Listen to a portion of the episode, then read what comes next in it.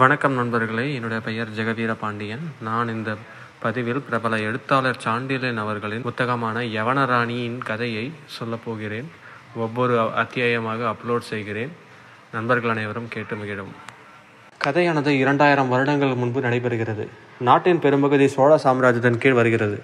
மற்றவை பாண்டிய மற்றும் சேர மற்றும் சேர மன்னர்களால் ஆட்சி செய்யப்படுகிறது.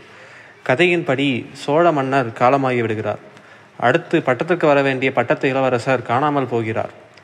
மேலும் இந்த குழப்பத்தில் ஆட்சியை பிடிக்க யவன நாட்டிலிருந்து ஒரு படை டைபீரியஸின் தலைமையில் இங்கிருக்கும் பூம்புகாரில் வந்து இறங்குகிறது.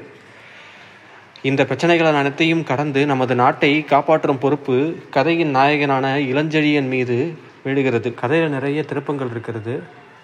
முடிஞ்ச வரைக்கும் சுவாரஸ்யமாக சொல்ல ட்ரை பண்ணுறேன்